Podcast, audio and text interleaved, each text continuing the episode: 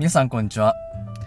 岸漢方クリニックの岸大二郎です。ドクター岸の漢方ライフ。今日は第95回目をですねお送りしたいと思います。よろしくお願いします。えー、まあだいぶね、えー、気候も暖かくなってきたわけですけれども皆さんねこうなってくると脱水とかね起こりやすいのでまあ日頃の生活注意してややっていっていただけたらなと思いますけれどもそうするとね水飲まなきゃってことになるんですけどね。あのー、水取りすぎはダメですよ。人間大体あのおおしっこが1日2リットルぐらい出るって言われてますね。であとそれ以外に汗とか呼吸から出ていく水分と合わせるとまあせいぜい多くても3リットルぐらいですね出ていくのが。ね。でなんでそのおしっこの量とか出てく量の話をしてるかっていうとつまりその摂取する水分量っていうのは出てく分を摂取すればいいんですね。わかります？でも本当は体の中で化学反応が起こってるのでそこでも水が使われてるんですけどまあそこまで大した量ではないのでまあ大体目安2リットルから3リットルっていうのがあの1日の摂取量です。これをあんまりその5リットルとかね10リットル飲みましょうとかっていうことになるとあのー、まあえっと体の中の水分量っていうのはえっと腎臓とあ腎臓で腰取って調整しているわけなんであのー、10リットル飲んだから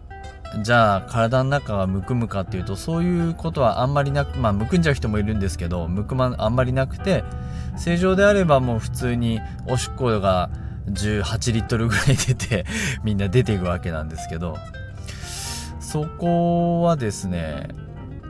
心臓と腎臓が健康元気だっていう前提なんですね。心臓と腎臓が元気じゃないともうね10リットルなんか飲んだらねこれあの命に関わりますんで。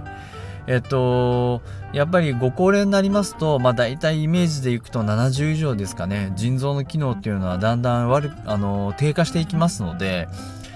そういった方がですね1日に5リットルも6リットル水を飲むっていうのはちょっとどう考えても体の中に水が残ります。で水が残ると心臓に負担がきます。そうすると急性心不全とかね息ができないみたいなね。えっとプールに入ってないのに溺れちゃうみたいなね。もうなんかそういうことになってしまいますのでね是非ともあの水分取りすぎは注意してください。でですね中医学科のの観点からいくとですねあの冷たいものはちょっとご法度ですね。まあ僕なんかねあのお酒が好きなんで冷たいビールガブガブ飲んじゃうんですけれども本当はですね火の胃腸がですねあったかくないと調子が悪いんですよ。これがまた。冷たくするとね具合悪くなっちゃうんですね。なもんですからあの、夏場といえどもですね氷が入ってキンキンにガンガン冷えてる冷たいものをガブガブ飲むのは控えていただいて、まあ、せめて常温か、まあったかいものをねあの飲んでいただくのがいいかなと思います。僕はいつもあの台湾で買ってきたあのお茶っ葉が入る水筒があってですねそれに熱湯を注いであのお茶を持ち歩いてるんですね。そんなもんですからまあお茶をいつもあの美味しいお茶をね今日どれにしようかな今日はじゃあ東方美人かなとか今日は東京ウーロン茶かなとか今日は金銭茶かなとかねそういうのを選びながら飲んだりしてます、はい、ぜひ皆さん水分の摂取にはごお気をつけください。ということで、えー、今日はですねあのまたあお悩み相談コーナーですねやっていきたいと思いますので、えっ、ー、と今日のお悩みはどちら様ですかというとはい65歳の女性ですね。はい、ありがとうございます。えー、一番お悩みなのは頭が熱くなるということです。ねこのかこの質問上ちょっとですね、あの、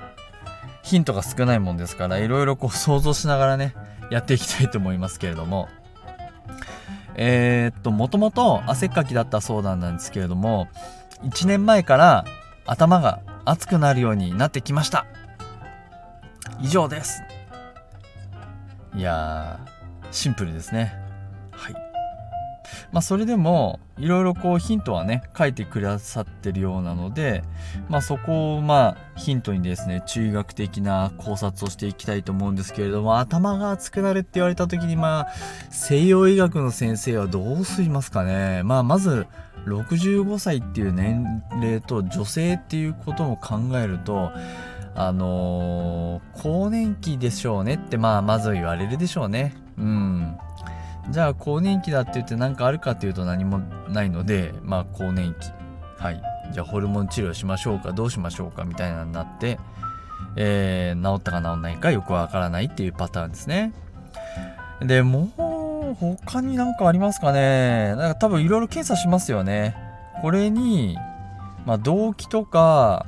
息苦しいとかなんかそういうのが入出てくるようであればひょっとするとあの甲状腺機能亢進症とかね。そういうのもあるかもしれないですよね。うん。でそれはまあ甲状腺の検査すれば分かりますね。他はねなかなか難しいんですけどまあまず体温が高いかどうかですね。体温があのー、高いかどうか、まあ、一応正常はな37度0分までですから、まあ、そこ以上かそれ以下かみたいなところがある。熱がある場合は大体西洋医学の場合は感染症っていうことを急にね起こったようであれば感染症ってありますけどまあ1年前から熱がある頭が熱くなるようになるまあひょっとするとまあ熱が高いかもしれませんけどそれがあるっていう場合はまあ違う感染症以外のこと考えないとですよね。まあ主に膠原病ですかね。体の免疫が自分自身を攻撃してしまうそういった病気があるかもしれないよってリウマチ熱とかですね、えー、あるかもしれないよっていうことを問診をして例えば関節の痛みがないかとかえっと、目が乾いたり喉が渇いたりしないかとか、まあ、そういったところをまあ聞いていくのがいいかもしれませんね。あとはもう他になんか熱です熱頭が熱いですっていうのが、まあ、拡大解釈をしてですね夜体が熱いみたいなになるとあのー、最近流行りのまあ流行りっていうとちょっと違いますけどまた出てきたあの結核ですね。結核なんかあの夜熱が上がる夜熱が出るそんな特徴があったりします。まあその他にも当然あの咳が出たり痰が出たり呼吸困難があったりしてあの症状が現れるのでまあそういったところも問診で聞くのがいいですよね。でですね、まあこういう場合であの、検査して異常がない場合はですね、いろんな場合があって、結構ですね、あの、うつ病で熱出ますせっていうのがあるんですよね。うつ病が。なので、そういう精神状態がどうなのかっていうところをですね、まあ、問診で聞いていくことになるんですけれども、まあ、あとはそのうつ病とまあ、同じような感じでですね、どうもストレスで熱が上がりますよっていうのがあるらしいんですよね。ストレス性高体温症っていうらしいんですけど。いやー、そんなのね、学校で教わったことない、医学部で教わったことなかったですけどね、ストレス性高体温症ですって。いやー、ストレスって大活躍してますね。うん。目に見えないから犯人にしやすいんでしょうね、これね。まあなんかあのいろいろストレスがあるとあのプレッシャーで熱が出ちゃうとかね。そういうのを定義してるそうです。うん。まあそれはそれでいいですけどね。まあじゃあどうやったら治るんですかって言ったらやっぱりあのストレス解消しましょうとかね。ストレスと上手に付き合いましょうとかね。あのー、早寝早起きしましょうとかそういう治療方法が提唱されるわけなんでなかなかねむあの完全に良くするのは難しいっちゃ難しいですけどね。西洋医学で頭が熱くなるって言ったらまあ他にもありますかね。ちょっとすいません。あの私では思いつかないですけれども。でもこういうのも中医学で考えればまあ熱が出るってことはあれとこれとこれとこれがあってでこういうことになるからこれだっていうね。だからこういう治療法があるっていうのはすぐ分かるんですけどね。あそうだ。じゃあ次回のですね中医学的治療をあの考えるにあたって皆さんにねヒントをねお伝えしておきます。それはこういう現象がありますありませんっていうお話なんですけれどもえー、便秘がありますね。便は硬くて乾燥気味。あと足が冷たい。寝つきはいいけれども夜中に目が覚めちゃいますと、えー、11時から4時まではすっきり眠れるんですけれどもその後目が覚めちゃってなかなか眠れない。時々夢を見ます。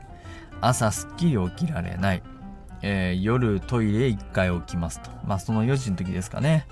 あと朝はお腹が冷たいと。えー、ビールを飲むと汗がよく出ると、えー、ちょっと息苦しい時があって息をよく吸えない気がする。はああれですよねえ皆さんわかりましたでしょ？ああ、ちょっとこれ大きいヒント行き過ぎたかな。まあまあまあ、でもいいでしょう。次回ね、こういうお話しましょうね。えー、他はですね、食欲不振とか、手足のほてりとか、下痢、胸焼けっていうのはないと。ね。ありませんよ。食欲不振とか手足のほてりとか下痢とか胸焼けっていうのはないですよっていうことがヒントで書いてあります。さあ皆さん、もう分かっちゃいましたかねじゃあ次回答え合わせしましょう。はい。じゃあそういうことで、こういあドクター騎の漢方クリニックではこういった感じでね、お悩み相談をお待ちしておりますので、皆さん、騎士漢方クリニックのホームページからお問い合わせフォームでお送りください。ホームページの URL は、高崎漢方人道 .com です。t a k s a k i www.kanpo.jimdo.com です。またですね、あの LINE でもね、あのお問い合わせ、ま、お待ちしてますので、ホームページにあるあの QR コードをですね、スキャンして、あのお友達に追加していただいて、ご連絡いただければと思います。それからあの岸漢方クリニックの勉強会ねあの群馬県の高崎市宗高町の、えー、NPO 法人じゃんけんぽんさんで毎月第1金曜日にあの夕お昼の1時半からだいたい2時間ぐらいでお話ししてますのでね、えー、漢方のお話と現代学のお話とあとあのー、お灸の話、ね、体験とか、あとは場合、時間があれば個別相談なんかも受けてますので、皆さんぜひ、えー、お誘い合わせの上、えー、ご来店っていうんじゃないな、いらしてください。はい。ということで、えーと、今回は頭が熱くなる人の生学的なお話をさせてもらいました。次回は中医学的方法でバシバシ改善しちゃいましょう。ということで、皆さんまたお会いしましょう。さよなら。